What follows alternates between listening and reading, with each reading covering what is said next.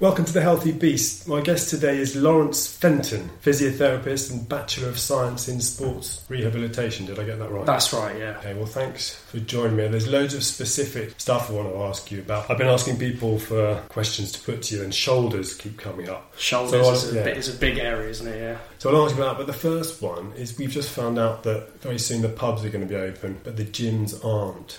Yeah, I'm not sure how I feel about that, to be honest. Just the logic behind the decision to do that, I don't really see why they entrust people intoxicated to be safe and keep a distance, social distancing and all that kind of thing over gyms. So, I've not, not very happy, obviously, from a I personal it- it- perspective. It does seem it does seem a great example of Britishness to me. Right? yeah, yeah. Got we need the pubs, but forget about the gym. Yeah, for sure. I mean, I, I do a lot more gym than pubs these days Mm. anyway, but I'm, I'm really looking forward to going to a pub to see how they try and police the distancing of Yeah. drunk people. For curiosity's sake. I mean, it'd be hilarious to watch them kind of making an effort at the beginning and then For sure. just. The longer the night goes on, the worse it kind of, you know, the more it deteriorates in terms of uh, social distancing. For the, for the job you do, physiotherapy is a hands on job. Yeah, for sure. So this has got to be like one of the worst professions to be impacted. Yeah, I mean, um, you know, they were saying early on that it, it is considered to be of importance, so they were still allowing for. I mean, it, it really depends. If you have like your own clinic and that kind of thing, like especially now, I'm seeing clinics are running, um, but they're just you know wearing a mask and gloves, and, and so it is seen as something that's important. So that's why they are still able to go about their business. In terms of myself, because I'm more self-employed and I'm based at the gym, I don't have, I'm not at a clinic. I've kind of just turned a lot of the, the kind of sessions I was doing to online based, and now only now as things are easing off, I've been kind of cycling around seeing uh, some of my clients, and we would go to the park. Some of them have got decent space in their garden, so we, we would do a session there. So that hasn't that hasn't been a problem. And is that a kind of grey area? Because one of the things about lockdown is a lot of people just don't know Yeah, exactly what they are and aren't allowed to do. Yeah, for sure. It's not fully green lit, but you can kind of. Yeah, that's the strange thing is how do you really police all of the things that you're asking people to do? And you know, the way they kind of say it in that kind of authoritative way of like this is what, you know, you need to be you need to do in order to consider social distancing and X, Y, and Z. And then, you know, I'll go out on a cycle around London and I'll see everybody and their dog is out. You know, I, I just I, I try to stay away from people. I do a lot of my shopping online and away from farm drops so so I don't have to go out that much. I only have started to do that a bit more often now in order to see clients and that kind of thing. And then again I'm you know, we're trying to keep social distancing. Just kind of seeing how it's going along from now. But things do seem to be easing off. What's your sense from the people you've, the clients you have seen? What's your sense of what the lockdown's done to their health? Good question. I mean, I, f- I feel like for sure a lot of people are kind of getting sick of it, especially the, the more active clients that I see, you know, the ones that are used to being at the gym all the time. And that I would have to say to them, like, look, this type of training that we're trying to do is pulling you in this direction of, you know, joint health and getting you back to your capacity and increasing your joint capacity and strengthening and etc cetera, et cetera. And then your type of training that you're doing, whether it be jiu-jitsu, powerlifting, is pulling you this way. So some people would um, try to mix and match that kind of rehab and their own type of external training because of course they still want to train. So then they would kind of just really want to hone in on what to what extent can they train you know because they, they want to get back to training. That's their primary goal. So you can kind of see the impact it's had on those people especially when i'm kind of going through work for them to do. And I can see that they're just very consistent with their work more so now than, than ever because With their, the rehab, with their rehab, for Yeah. example, yeah, because it, it's it's almost like it's their their only thing that they can do at the moment, you know. So they're just like really on board with with doing the work. So from the perspective of you know joint health and, and the results we're seeing, it's great. But of course, when you look at mental health and people not being able to do what they love, um, it's problematic for sure. Yeah, Yeah, mental health, I think, is the big one. I yeah, think- I mean, physically, I think for a lot of people, particularly, we should explain your roles in rehab on Instagram. So you have a focus in our martial arts gym. You have a focus on fighters, but obviously your training is much broader than that. Right. Um, and I think my point was, if you're doing something that impacts the body sometimes negatively, like martial arts, Mm. having a few months off, as long as you do it right, can be can be quite beneficial. Oh yeah, yeah, for sure. Especially when you look at um, you know people people that people tend to do. Uh, they don't tend to take things in a systematic approach, if that makes sense. So let's say for example you know I'm, I'm someone who i don't really exercise very often and I, I, mainly work at a desk and when i get home i just i prefer to just sit on the couch and do that kind of thing. And then you, you get that type of person let's say lockdown hits and they become a bit more self-aware of their lifestyle and they're like oh i think i'm unhealthy etc so then they then they try to take up running for example. And then they you know they don't really understand that in order to run, right, you need a hip that extends, you need a knee that flexes, extends, and rotates, you need a hip that rotates as well, you need an ankle that can move, you need toes that can move. You need all these things that you lose from just doing no movement at all. The way the brain works is if you don't use it, you will lose it. So if I only sit, if, I, if I'm only in a certain position for my hip, then that's all my nervous system is going to be aware of. And therefore, over time, that's all I'm going to have access to. And then you have um, that's what we kind of when we look at that, we we kind of call that prerequisite range of motion if you're looking at taking up an activity. So you get someone like that, and they not even considering what kind of range of motion you need for your joints, but then they jump in and do like a 5k straight away. So they're not obviously they're not taking consideration. Okay, well, what can my joints actually handle? But also, have they even taken a graded exposure approach to the type of training they're now starting to do? And that's the thing. People do end up doing too much at first, and kind of you know learning from that hopefully, and then adapting. But it's very common to see that people people do too much at first. I was going, I was going to ask you about the, the major mistakes people make, and I was going to offer the first one because mm. particularly guys in their forties like me. I've been good. I've, I've kept up doing stuff consistently, but yeah. the, the, classic one is you do nothing for a while and then you go right determination. I'm going to go for a run. Yeah, yeah. And yeah. you go out on the on the tarmac and you pound out for as long as you can. Right. And right. I know people who do that, fuck the knees up, yeah, and then do nothing again, and you yeah. can just and it's a sort of cycle. It's almost as if going back to school, the main exercise is running. Right. You've, always, you've got to be able to run. Yeah, for sure. If you say to people, and people get addicted to it as well as their the, kind of buzz you get, mm. the endorphins you get that we get. I guess people who train with us get from martial arts, or people get from whatever sport it is. But if your thing is pounding the tarmac, particularly when you're getting older, but it can be problematic at any age. Yeah, I mean to do that with no no preamble, just right straight out. from a determination and pushing yourself point mm. of view, it's good, great. You're making a big effort, but sometimes, and this is what I've done a lot of over lockdown, is to do do things consistently, but do less and not push myself to that point of failure because you just feel you pay for it. Yeah, yeah, no, absolutely, and uh, that's kind of where um, people people need to understand. You know, one of the most studied laws out there, law of specificity. Right. So if you people will and I have had questions you know oh if you know I've got I don't have a good knee is running will running be good for my knee? Um, I've heard that running can be quite bad for my for knees in general. Um, the way I like to look at things is there are no inherently bad exercises. There are only unprepared bodies or unprepared tissue okay? So the formula of injury is load exceeds the load bearing capacity of the tissue and therefore tissue falters or injury takes place. And sorry to interrupt, but would that be would that be in basic terms your your muscles are stronger than the things that are attaching to the bone? Right, or, or no, more so. Um, let's say let's say I'm running, and um, let's say I roll my ankle. So I roll my ankle in. You know that very common for people to do that, and they sprain the outside of their ankle. So what's happening there is you're taking in newtons of force when you roll your ankle and you put your body weight on it. That the tissue has not been able to actually attenuate for that, and therefore tissue will be damaged. Okay, so you're talking about pounding rather than yeah. But the thing is that that that formula works for overuse injuries as well. You know, so injuries that take so so you, you kind of have like traumatic injuries that, that happen right there and then. Like oh okay, that some heel hook to you and your ACL, you know, tore, ruptured or, or whatever.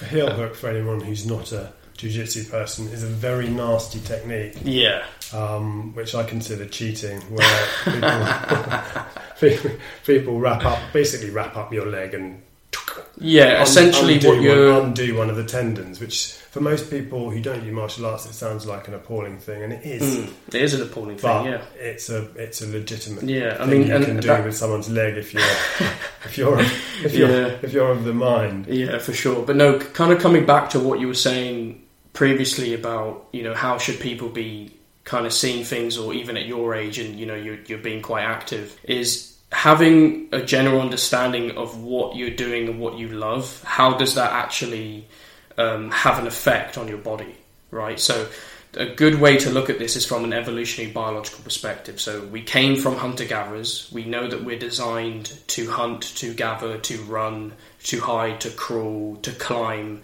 um, you know, all these things.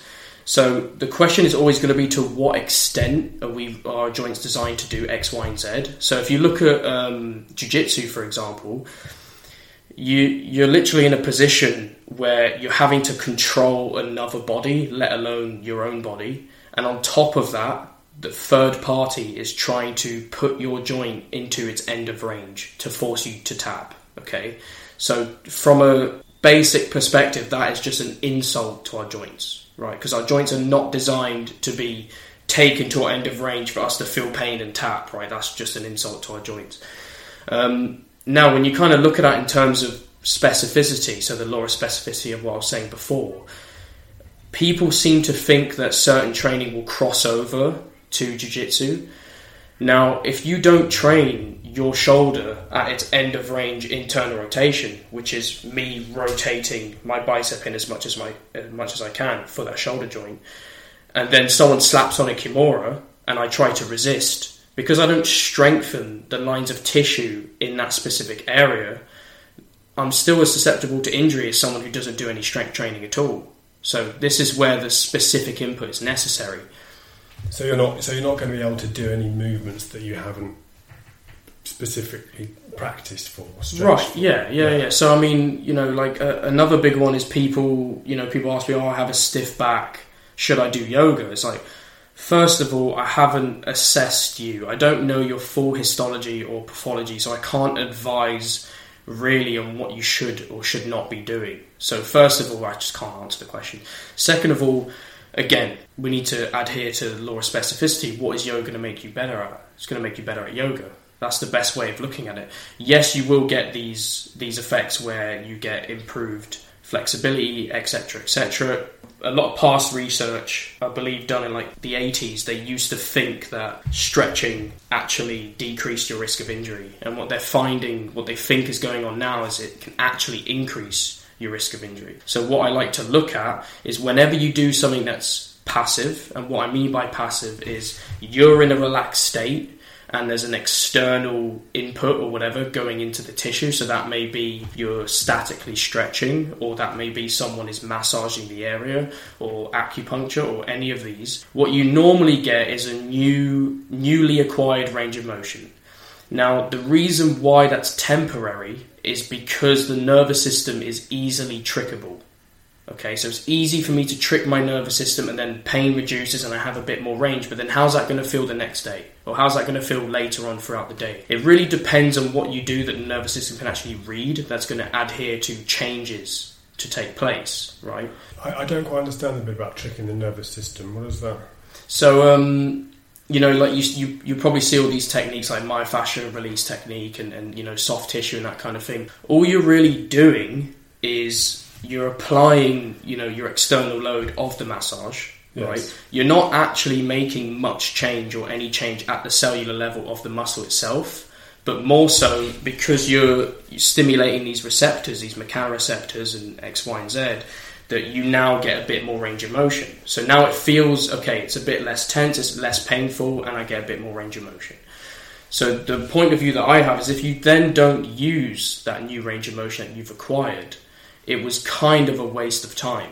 Does that make okay, sense? so yeah, because it'll just go back. Because it'll just go back. So a good way of looking at it is if you let's say you're really inflexible. Um, if I put you under general anesthesia, I'd be able to put your foot behind your head because it's the nervous system that's telling you you you never go there. So I'm not going to let you have that range of motion. Does would that it, make sense? Would it not?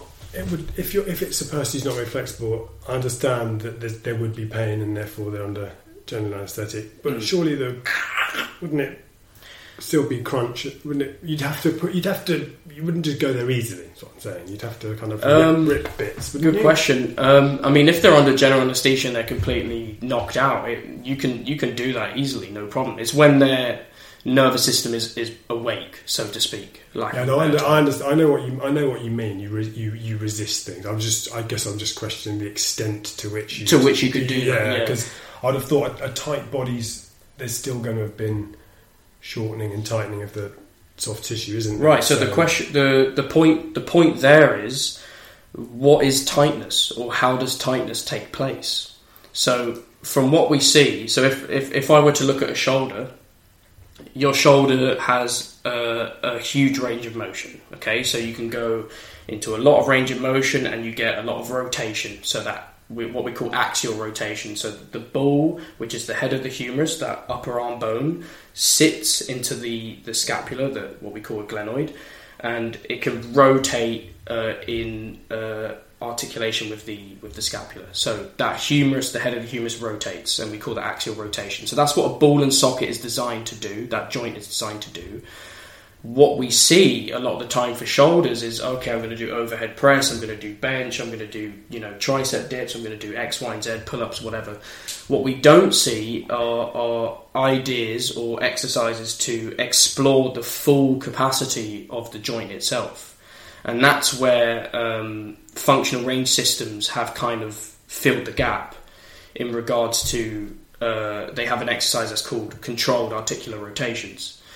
Um, and that is just a way of moving your joint, controlling your joint through its current workspace. Okay, so um, and that, that's something that we'll, we'll touch on after, and I, and I can kind of show you an example, and you, you'll get more of an idea of, of how that looks. Because I was explaining before we started recording that I was asking people for physio questions that come come to them in their own lives, and, and shoulders keep Was a coming big up. one, yeah. Yeah, because I'm I'm pretty sure that if you've if you've been doing contact sports for any length of time, or even just an, an inactive person, pretty much everyone has some shoulder niggles at one point.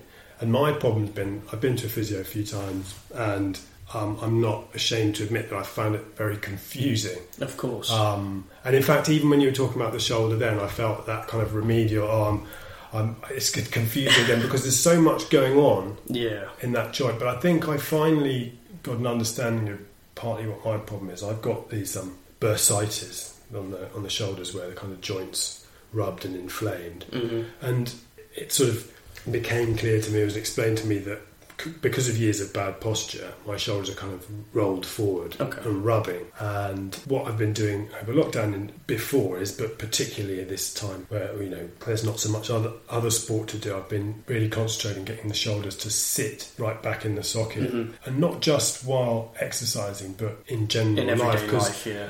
one of the things you notice is you can you, you can get good posture, you can put your shoulders in the right place, but as soon as you start doing everyday tasks, you know, you wash your hands, you get the, the, the shoulders roll forward. Mhm. And my, my take on it is if you're doing that all the time when you're not thinking about it, you're, you're gonna you're gonna go to that in times of in times of need. So Mhm. if, if it's sport, martial arts, whatever it is, when you need to grab something, your shoulder's gonna go to the. You can probably explain it Yeah, scientifically. yeah, yeah. Your, your shoulder's gonna not dislocate, but come out to the point where Yeah, where you're not in that good posture anymore, basically. Yeah. yeah. No, I get what you're saying. Just to kind of talk about that, there's a there's a good quote, and I'm, I'm probably gonna spitball a lot of good quotes in, in, in today's conversation. I just like to do that. But a guy called um, Dr. Andreo Spina, he's the the founder, the creator of Functional Range Systems. He's a functional range systems. yeah, that's what it's called. So he's um he's a doctor, I think in in chiropractic, and I think he's done some other degrees as well. I'm not 100 percent sure, uh, but he's also a, a jiu-jitsu black belt, which was for me as a as a clinician and a jiu-jitsu practitioner that was a big thing. You know, seeing someone that's a that's a doctor and quite highly respected in my field, and they also practice uh, martial art that they practice, and they they have a black belt. I was kind of like, I want to know what this guy has to say. You know, in, in terms of how the body works in X, Y, and Z. But he, he one of his quote one of his famous quotes is your your best posture your best posture is your next posture. So what I would say with that is don't worry too much about your posture in terms of how you're sitting or in terms of what position you're in. What your joints really like is movement. The reason why your posture has probably improved is because you're consciously thinking about holding your shoulders back and you're doing that more often and not just trying to strengthen those muscles on the back. So for people that don't know what I'm talking about, just your shoulders being rounded and you trying to pull your shoulders back and you thinking about that more often throughout the day and actually doing that more often will in itself lead to you having better posture. The reason why that is is because it's not necessarily because those muscles that hold your scapula back and down, for example, or hold your shoulders back, um, are inherently weak. It's more so because you don't have as much neural drive in those muscles. What I mean by that is if you spend a lot of time at a desk typing, you being in a shoulder uh, kind of rounded position and maybe your spine is in a bit of a flexed bent position, that's actually the optimal position for you to do what you're doing. Okay, because you naturally go into that position. It doesn't make sense for the nervous system to think, oh, let's work harder at holding you up because it looks nicer right? It's just going to do what you're asking it to do. So then when you go to pull back, let's say you stay in this position or you go to pull back, things start to feel tight and you know things start to feel sore and that's the, the brain and the nervous system going like we this is what you want you want to be in this position because this is where you are all the time oh okay so that that makes sense because i in this process of improving my posture I've, I've noticed that there's a, almost a comfort position of letting go when you're kind of you're fed up with doing the right thing. You Yeah. kind of want to you just want to slump. yeah Um, and I've noticed people. I've noticed a, a lot of people who I've noticed in the gym with people who very good posture when they work out Mhm. and they know exactly what they're doing, but as soon as they stop, they just yeah they go into this relaxed sit- state yeah. no absolutely um, and because it, I notice it a lot because it's something I did Mhm. probably occasionally sometimes do, but try and avoid that kind of yeah. I finished exercise now and slump. Um, and you're and in front of the TV and wha- whatever it is you do, you, Mhm. you, you kind of, you kind of want to slump. Is that your body like going back into what you say, what it, where it's comfortable? Yeah, I mean, you can't you can't be active 100% of the time. Well, I, I guess you, you could try, but it it would be difficult for you. I mean, depending on, on the person, of course, it would, would be difficult for your brain and your nervous system to, to have to be playing a role that highly all the time. So what if if I did see someone where I wanted to improve their posture, if I thought that okay, your posture is a bit of an issue, or they want to improve their posture themselves, then I would not only get them to kind of work on any deficits they may have in that kind of area, but I would also get them to try to think about it consciously throughout the day a bit more. But if you feel like you're doing it a lot and you need to relax and rest, then do that because at the end of the day, that's what your brain wants to do. That's what you you kind of need to do because you're not going to do bench press from as soon as you wake up to as soon as you go to sleep, right? Like you're going to stop at some point. The point with that is, is you're not going to hold yourself in this position 100% of the time, right? So you do need to relax here and there, and that's completely acceptable. But there are better and worse ways to relax, right? You know, there. I understand what you're saying. The body, Yeah. the body wants to move, but when you are stationary, Mhm. so you do have to sit at a computer or behind a counter or whatever your For sure, work yeah. or, or life involves. There are better, better and worse ways of doing that, right? Yeah, I mean, um, in terms of that specifically, I would say your main concern should be what is a joint designed to do? Right, joint is designed to move. When we look at that kind of deepest part um, of the tissue, when you're looking at the joint capsule, you're looking at the articulation, which will be the bone articulating with the other bone, which forms the joint. The way that deepest part of the tissue gets any gets most of its nutrients is through movement right? It's required to move in order to, you know, push on that synovial membrane, which secretes the fluid of the joint, and that's how it gets its nutrients. It doesn't have a lot of vascularity, that blood flow in the deepest part of that tissue, so it it relies on movement essentially. So that's why your best posture is your next posture because you should just be more concerned on how often you're moving rather than what position are you staying in. So what I mean by that is, and this is kind of coming back to what you were saying in terms of you're trying to hold this posture a lot of the time, but what happens in training when you get pulled shoulder forward? Well, my question there is, why would your shoulder getting pulled forward be inherently bad? Because I don't see that as being inherently bad. What I mean by that is, is your scapula is designed to this is called protraction where your shoulder rolls forward and then when you try to hold your shoulder back and you bring you try to bring your shoulder blades together that's called retraction So what you're doing when your shoulder goes forward is you're protracting. Now that's an essential part of scapular mobility and you need that to complete X, Y, and Z. So I think a good example for, for the case that you're talking about is uh, to kind of make it a bit more obvious as to why scapular is important is try to hold your scapula back and down and throw a punch right you're going to look like a t-rex like throwing a punch right your, your scapula needs to protract in order for you to throw a punch so i wouldn't cue a boxer or a striker or you know MMA fighter anyone to when they're throwing a punch hold their scapula back and down because it's going to be more quote unquote stable. I'm concerned about the mobility of the scapula, you actually being able to protract and being able to move where you're asking your joint to move, that is what I'm primarily concerned about. Does that make sense? Okay, so I could be too focused on this thing of retracting. Right. Because you need to be able to do both. Yeah, I mean, not only do you want to come down to being human specific, which is just your joint movement and, mm-hmm. and, what is your joint actually designed to do in terms of its range of motion, etc. But you're also always going to come down to sport specific. What is the demands of the sport asking for your body? Right? Asking for your joints, and this is, of course, where people may have issues. And you know that you know I do think it's ridiculous if you do speak to a jiu-jitsu coach and you're like, oh, okay, I don't, you know, I feel like you know I'm getting injured a lot or whatever, and they just say like, oh, keep training or just go and go lift in the gym, do some bench press or whatever. Again, law of specificity. If you just keep training jiu-jitsu, what are you going to get better at? Jiu-jitsu. You're not really doing jiu-jitsu in order to prevent injury or, or do this kind of thing. And this is also an interesting topic because people think that you can prevent injury. So this is the point I'm now coming to where you can't prevent injury. You can't prevent, but you can mitigate risk. Yeah, you can mitigate exactly. risk. You can only mitigate risk. You can't prevent. Okay, if someone came to me and like, "Look, I'm a jiu-jitsu athlete. I don't want. I want. To, how do I prevent injury in jiu-jitsu? Stop training jiu-jitsu.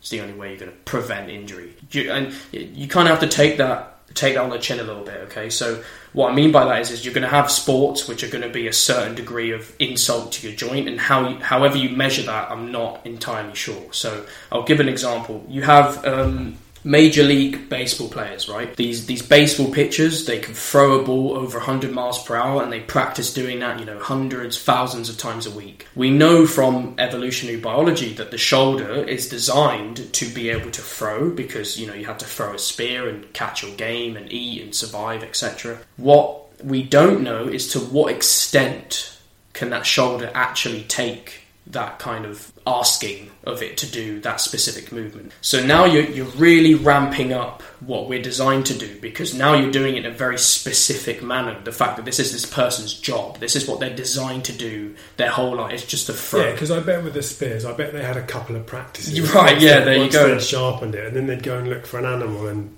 and, and, if you threw it more than once, you probably missed, and then you didn't get to eat, right? Or you had to then yeah, hunt down and find find another or whatever it may be. You're not there throwing thousands of repetitions a week, so that's when it kind of comes down to okay, well, this is this can be perceived as an insult to the joint yeah. because the joint is not really designed to do that to that degree. So essentially, what Major League Baseball players are doing is they are earning thirty to fifty million dollars a year, and because they're earning fifty million dollars a year or whatever, they're doing that at the expense of the health of their shoulder joint or elbow joint or wrist joint or whatever. They're, they're sacrificing the health of their joint to be able to compete at that highest at the highest level. Which is probably a fair price for it. You know, you you sell off your there shoulder you for that, wouldn't you? Right, yeah. and they'll, they'll, suffer later, but they'll, they'll suffer later. They'll but at least they'll comfort. be suffering in comfort. Yeah, yeah. exactly. So. Um, a, a, good way of looking at is we can do all of the you know joint training, uh, specific input in the world to try and maintain or pull them back in the opposite direction, so to speak, for their fundamental joint health and we can do that as much as we want, but their insult is going to be pulling them in the other direction. Now, the question is, what direction are they going in quicker? And is what we're doing going to help with prolonging the inevitable. And I do believe it, it is because, of course, you're doing specific input and you're making the shoulder stronger. You're, make, you're trying to make it more of a shoulder. The point there is what they're doing is too much for their shoulder to be able to look like my shoulder, for example. You know, because I don't insult my shoulder joint to the degree that they do, therefore they will never be able to have a shoulder joint that I can have.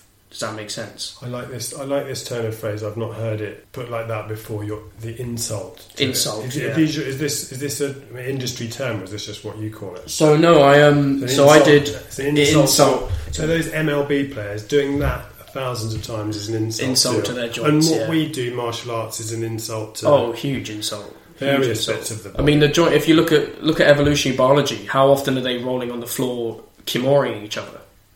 Never, right? So, to what degree is it is is that something that your joint wants to do? Right? We know it's designed to move, but it's not designed to be ripped to end of range and out of the socket, and then okay, I I, suppose you- can't you- move my arm. I suppose your your job is not really to tell people not to do things. They're going to do. They, Yeah. they say, I want to do this dangerous Hundred percent. sport, and you just have to you have to Make the best aware. to mitigate. Yeah, no, hundred percent. That's exactly my role. Is I is I have to do my best to mitigate, but I also come down to a fundamental joint health point of view, like how much human being can we still get from this athlete, right? Because I know at the end of the day they're doing something that their shoulder joint isn't designed to do. You know, throwing a punch since they were a kid, you know, to to to a certain degree, and. Um, that if you kind of leave that unattended, then that can be problematic. Again, you don't you you will lose what you don't use. So if your shoulder is designed to rotate, okay,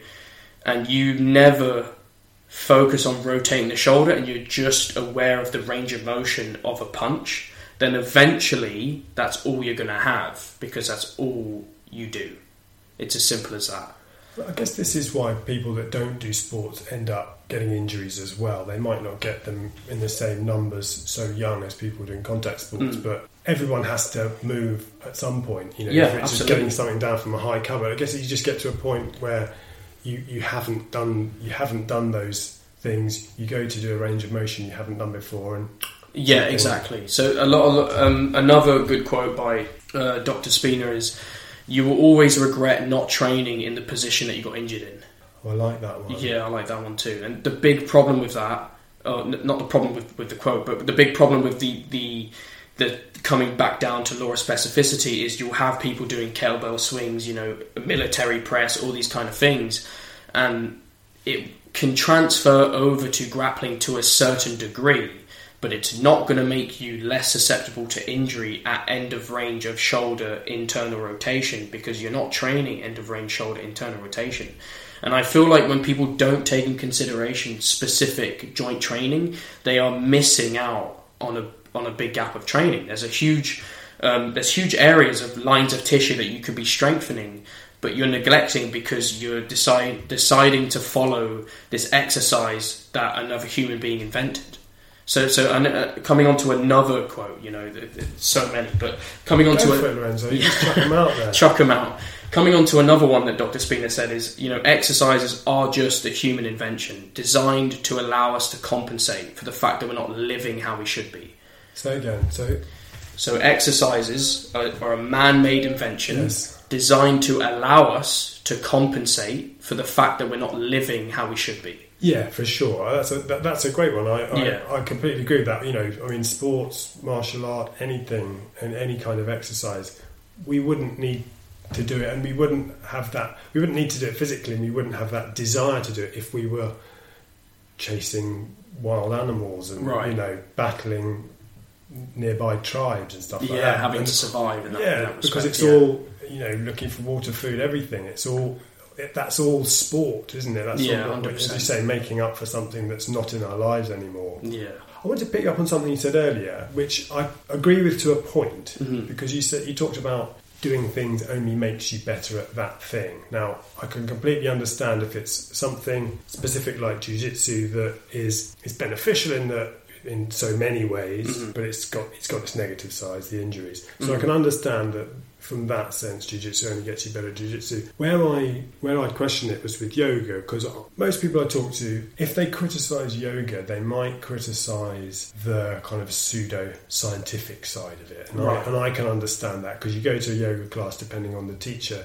There's a lot of talk about chakras and so forth. Of course. Possibly, particularly for someone who's medically trained, it can jar. hmm But in terms of the results that you get from doing it, most people have got positive things to say about it. And, and I got the, and you, you talked about someone who asked whether they should do it or not, and you said that you need to know their specific case and you Of have to see course. them.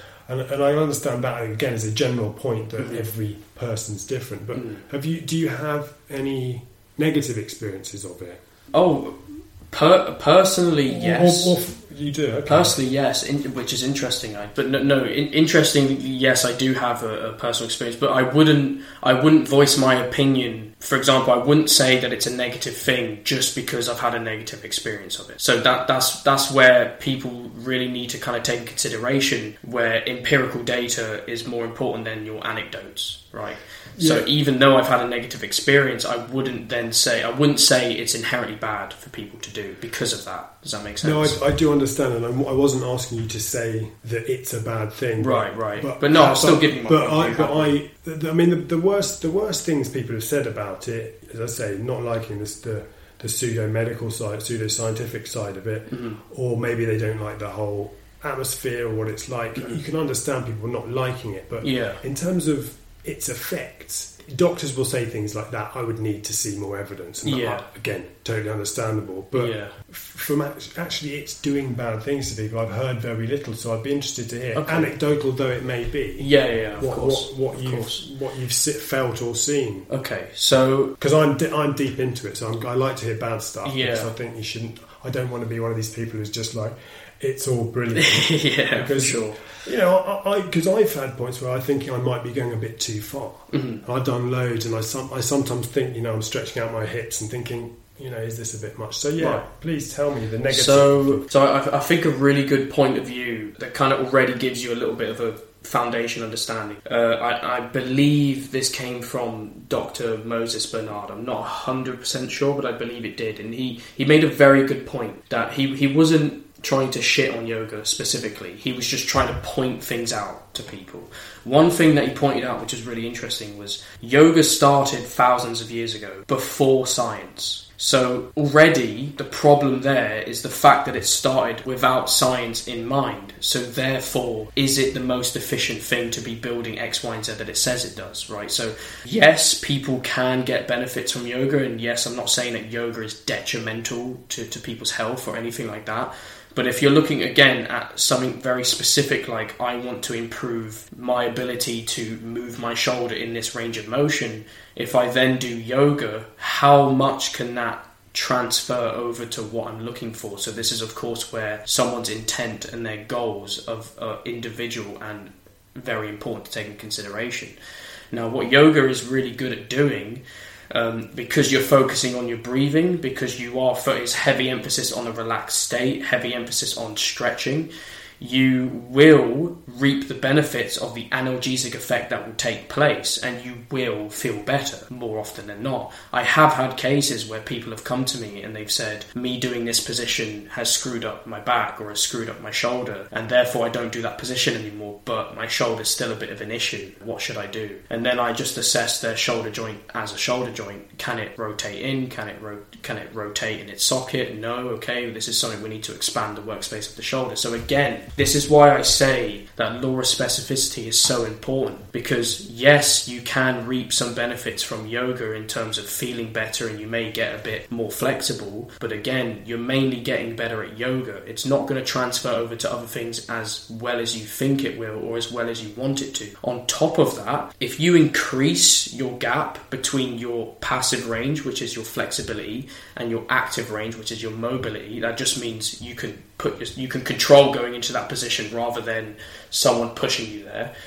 The, the bigger gap you have, the more susceptible to injury you are. Okay, so just to, to repeat that for clarity for for, for me, basically.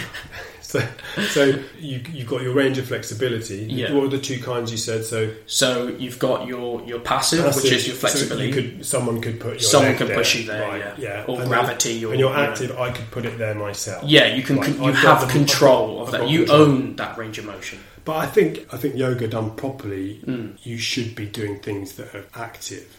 Okay, yeah. That's my, you know, again, I'm not, I'm not Yeah. a yoga teacher. I wouldn't I wouldn't be able time. to You're not. You're Yeah. not. I mean, yes, you're using. I guess you're. I Guess it's not quite true because sometimes you're using gravity, for example, Mm-hmm. on your on your hips. Right. So you'll be using you'll be using gravity to open the hips. So I guess that's not. You're right. That's not active. I guess you're, you are pushing things. So yeah, I can understand that would be an issue. So they need to be able to, basically, very basically speaking, the, your joint, your limbs need to be able to go there on their own. Yeah, yeah. Otherwise, you're potentially overstretching. Is that the, is that right? I mean, the, the, right thing uh, the- some evidence has come out, you know, showing that if you turning the tides on stretching as a warm up, in regards that you can actually mess with the tissue's capability of absorbing force or producing force, and therefore you're actually increasing risk of injury. Um, so you're not able to explode as well. That tissue isn't able to, you know, perform its job as well. So Is that that was you quite need, interesting. You need a bit of tightness in, in that sense, or Yeah, I mean, essentially, if you think about if we're if we're talking about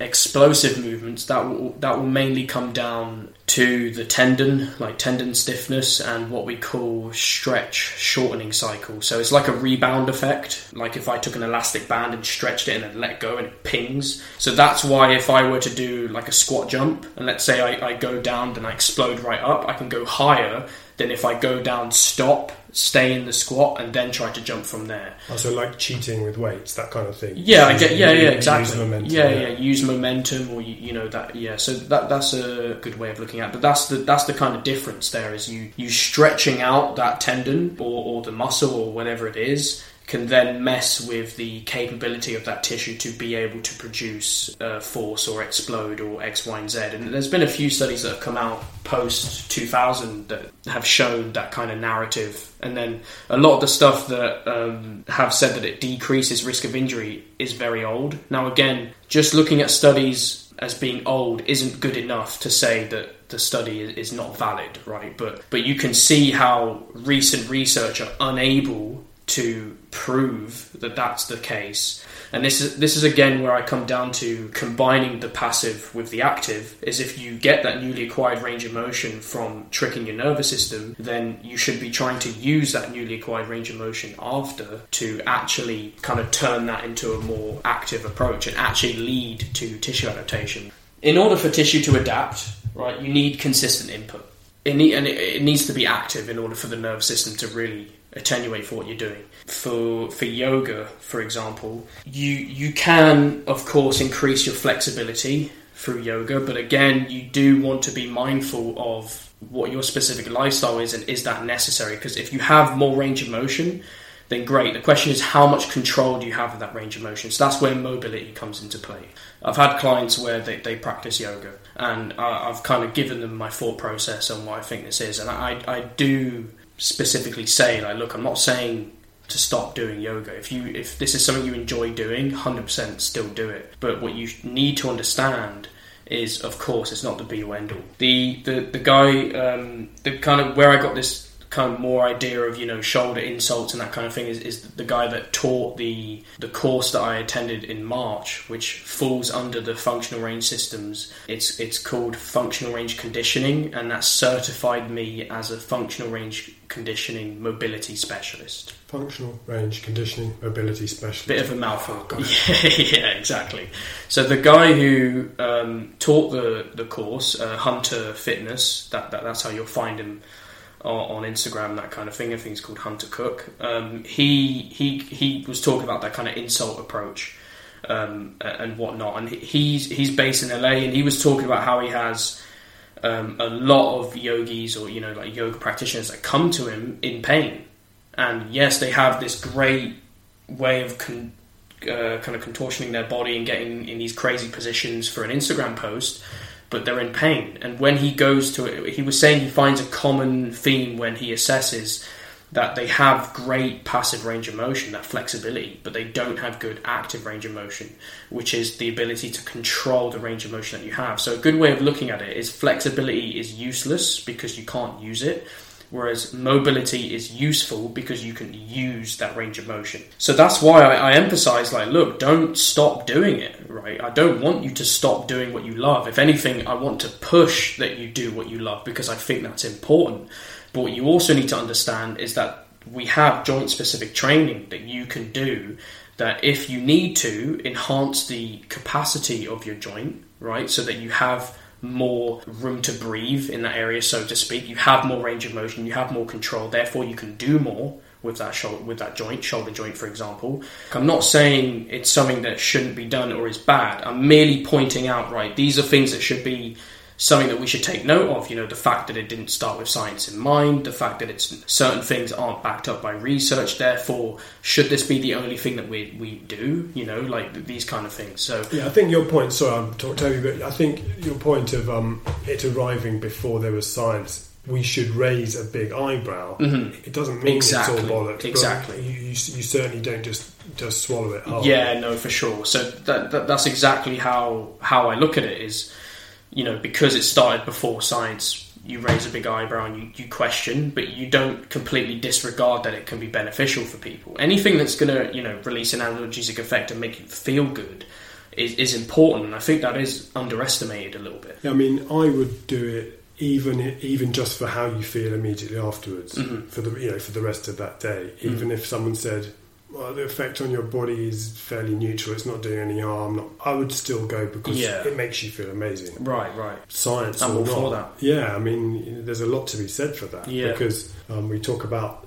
surviving through lockdown and whatever else life throws at you. And mental health, right? Mental It's, health yeah, is massive. for sure. I mean, we touched on that a bit. I think I think it's huge, and you must get this in your work because I mean, I've seen you with your clients. You're spending a lot of time with someone. Presumably, while you're doing it, they don't just talk about the specific injury. They probably talk about the pain they're in. Yeah. They probably talk about it, the, the, the the effect that pain can have. yeah. Because I've 100%. noticed, I mean, the medical profession particularly likes to hypothecate. They like to make things into individual Yes, problems. You yes. you've got a problem with this, you've got a problem with this, you've got a problem with this Yeah, if you're in constant pain, your mental health will not be good. That's Mm. just that's just a fact. If you're if you're constantly in pain, you will be sad. It's un- Mm. it's unavoidable. So Mm.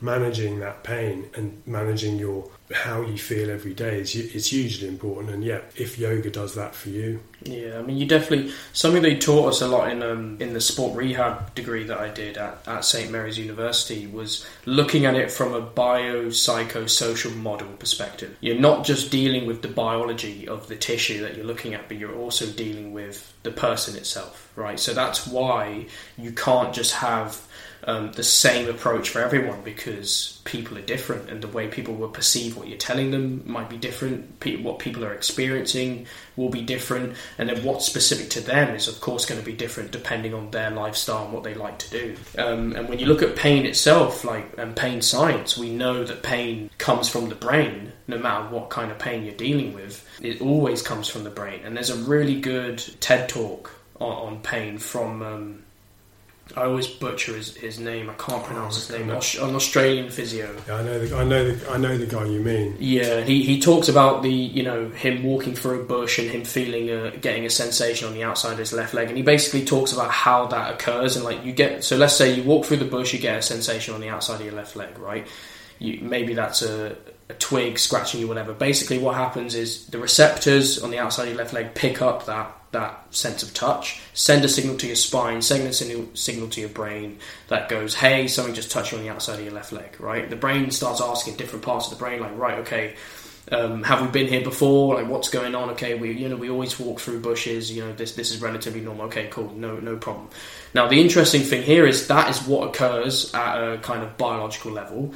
Now, in that very specific instant of what he was talking about, he found out that he was bitten by a venomous snake and he nearly died. Right, so that very specific time that he walked through, same input happened, right, up to the brain. Brain goes, you know, has this happened before? Yeah, we go through this all the time, so it doesn't elicit pain until he realised, oh shit, I was bitten by it, and he nearly died, right? He went to hospital, you know, So whatever. what, he whatever. didn't know he'd been bitten, and then He didn't know he'd been bitten initially right. until he realised, okay, something's wrong, and then he had to go hospital and, and etc.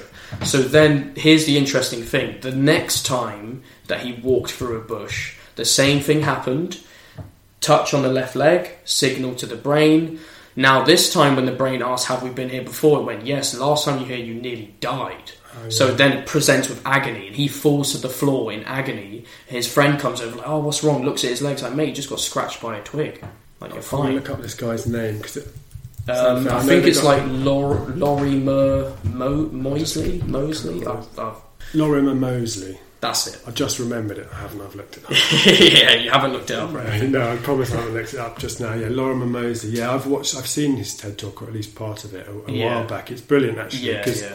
For for me, um, I I smashed my legs up 11, 12 years ago and had a load of kind of surgery and rehab and stuff. Mm. Um, and when you're when you're in a lot of pain, the medical profession finds you difficult to deal with, you know, Mm. because the, the only real, I mean, they can they can send you to a physio, but you know, um, and you can do specific stuff for that. But for the pain itself, it's basically um, you know medication they give you, and Right, and, right. and not and generally not very nice medica- Yeah, medication. yeah. So you know the opioids. I was on opioids for a long time, and Mm. they're, they're one of these things that, that they very soon take more than they give, Right, right. and that they're quite they're quite good at taking your mind off the pain at first. Mm. You know, and no one would want to take them out of hospitals. They're extremely useful for you know post surgery and so forth. Right, right, of course. As an ongoing prospect, they're Mm. terrible, and they don't they don't work after a while, Right, right. in my experience. Mm. So yeah, uh, being in pain to to hear someone like Lorimer Moseley talking about pain in a way that you know it's his focus. It's Yeah. he he recognises that it's a hugely complex thing. Yeah, rather yeah, than, yeah. and and I, I do honestly believe that the way the fitness industry has evolved has had a huge effect on how people perceive certain exercises or movements to be inherently dangerous. One you hear a lot is, "Oh, spine has to be neutral, right? Your spine has to be straight in, in neutral," and this is something that can be problematic because the spine is designed to move. It's designed to move. It's designed to absorb, dissipate, produce force load. So why are we only training in neutral spine? That doesn't really make sense when you look at the fundamental joints of the spine and how they're designed to move. That doesn't correlate. So this is where I talk about that there are no inherently dangerous exercises. There are just unprepared bodies. When you said that before, I was desperately trying to think of one that I'm sure was bad. You know, Mm. because I guess it's just things done badly, isn't it? Right, Rather right. than- Or you're just unprepared, you know? What about, well, they used to, when I was a kid, a warm up involved kind of like doing fast touches of the toes, things like that. That's got to be bad, right? Going with a cold back and just seeing whether you can touch your toes or not without any thought to your, To your- spine to your alignment. spine. That, that's got to be bad, right? the the answer there would be it depends, right? How much does that individual have in terms of awareness of their spine? Do they have good control of the joints throughout their spine? Because in your spine you have uh, 33 vertebrae. I think 24 of those can actually actually have movement. The, the others are, are kind of fused, where you have your your, your sacrum and, and coccyx. They're fused, um, but the, the rest of the vertebra between each vertebra you have a facet joint. Now, with that facet joint, you have access to a certain degree of range of motion. Now, in an ideal spine, you are able to control the movement at each joint, at each facet joint between the vertebrae. So, therefore, when I go to bend down, pick something up, my whole spine is contributing to me moving, to me dissipating load and absorbing that load. So now, if you take an instance where someone has had, you know, like a disc bulge, for example, in their in their lumbar spine in their lower back, and they're told, okay, don't move because if you move, you know, the disc will slip out the back. Which I just want everyone to know is is incorrect. Your disc cannot slip. Things aren't fragile. We're, we are very robust. Uh, we have very robust structures, but in regards to that,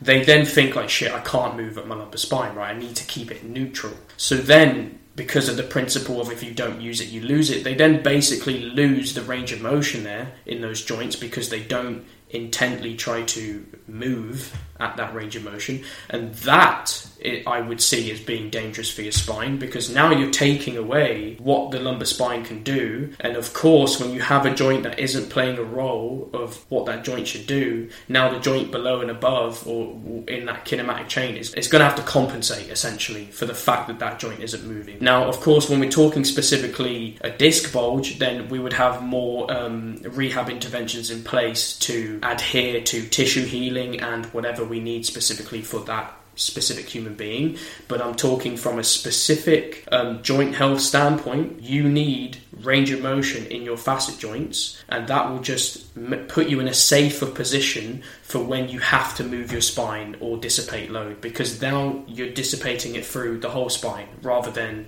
I can't move up my lumbar, so just my thoracic is going to take all the load. Does that make sense? Yes, so you need full range of motions, but you just perhaps need to be careful about how you get there. You just don't you don't want to go from zero to sixty instantly. You know, if you haven't been doing the full range of motion, you want to be careful. Yeah, right. I mean, I would say that's not wise right? I, that's that's probably how I would look at it. So that kind of comes back down to there are no inherently dangerous exercises, only unprepared bodies, right?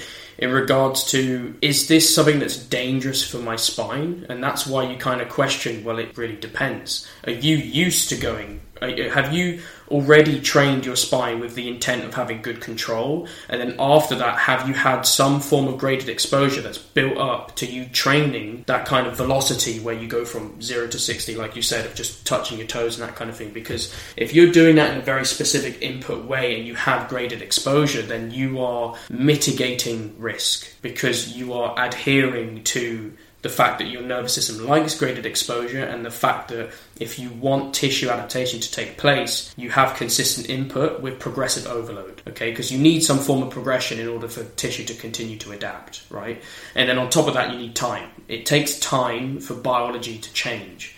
And that's where people really kind of under uh, overestimate the um, the gains they can make short term, and they really underestimate the gains they can make long term um, and, and things take time. So that's where you see people drop things. You know, they do they do like a training program for like six weeks, and they're like, "Yeah, cool, I got this, but you know, it's not for me. I didn't get this specific goal." It's like you might need to give it more time because six weeks in terms of what your rate, uh, in terms of what your nervous system is accustomed to, is fuck all. To be honest and looking at trying to make change at a cellular level that does take time. And this is why it can also be quite a horrible thing for a, a, practitioner or for a rehab specialist or whatever to say to their client. But a lot of the time because things are individual and yes we do have tissue healing which gives us an idea of time frame but I don't know what that person's work ethic is like or what their recovery is like or any of these kind of things what their lifestyle is like. So their rehab process is going to look different to other people. So the answer that we want to give when someone says how long is this going to take? is it will take as long as it takes right for you to then be able to progress. And of course, I can understand why that's not a nice thing to hear because you want to be able to know when am I roughly going to be able to get back to training or when am I going to be able to do this. But this is something that people need to understand is that that kind of is the case. Like it does just take as long as it takes for tissue to adapt. So if you're trying to get somewhere and you want to jump the gun because you're not happy with how long the process is taking, then you just have to accept the fact that you are at bigger risk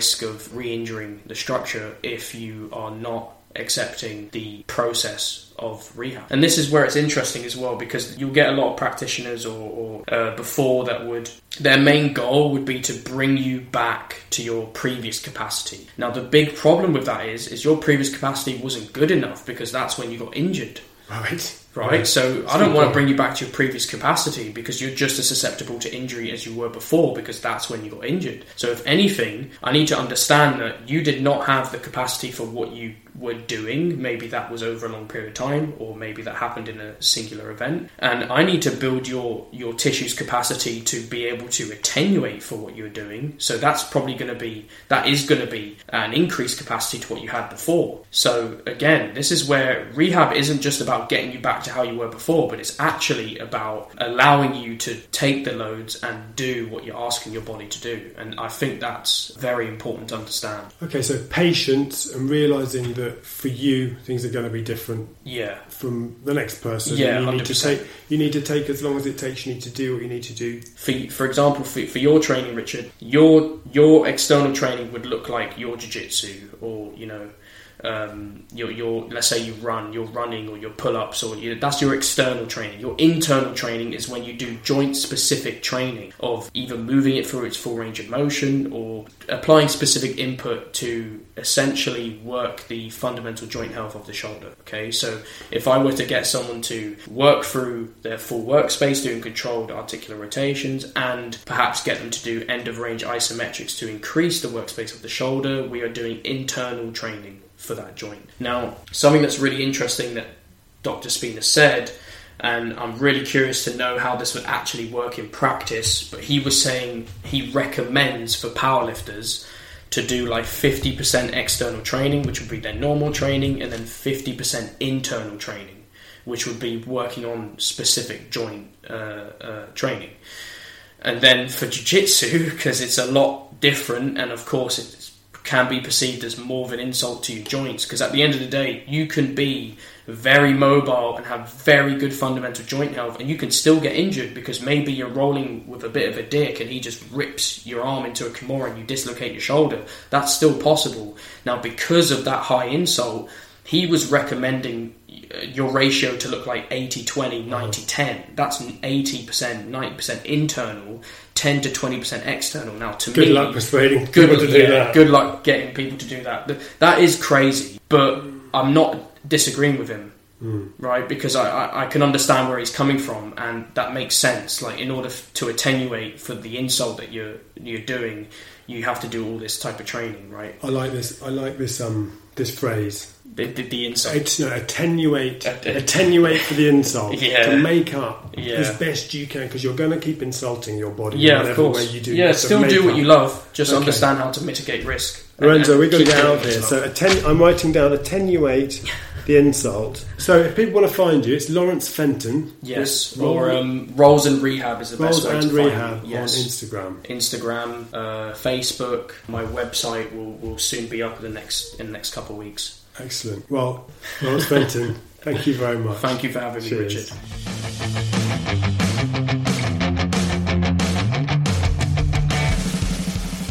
Thank you very much for listening, and thanks to Lawrence Fenton. He is Rolls and Rehab on Instagram. Healthy Beast is at Healthy Beast Podcast. See you next week.